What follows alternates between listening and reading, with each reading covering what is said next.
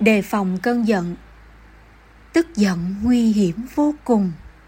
Những lúc giận dữ, coi chừng gặp nguy. Phòng cơn giận né tránh đi. Chớ khơi thêm chuyện làm chi nhọc lòng. Phải biết kiềm chế, đề phòng. Chủ động bình tĩnh để không nặng lời. Bỏ đi là sách tuyệt vời.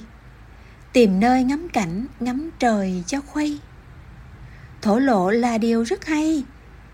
Tìm người tri kỷ giải bày lòng ta.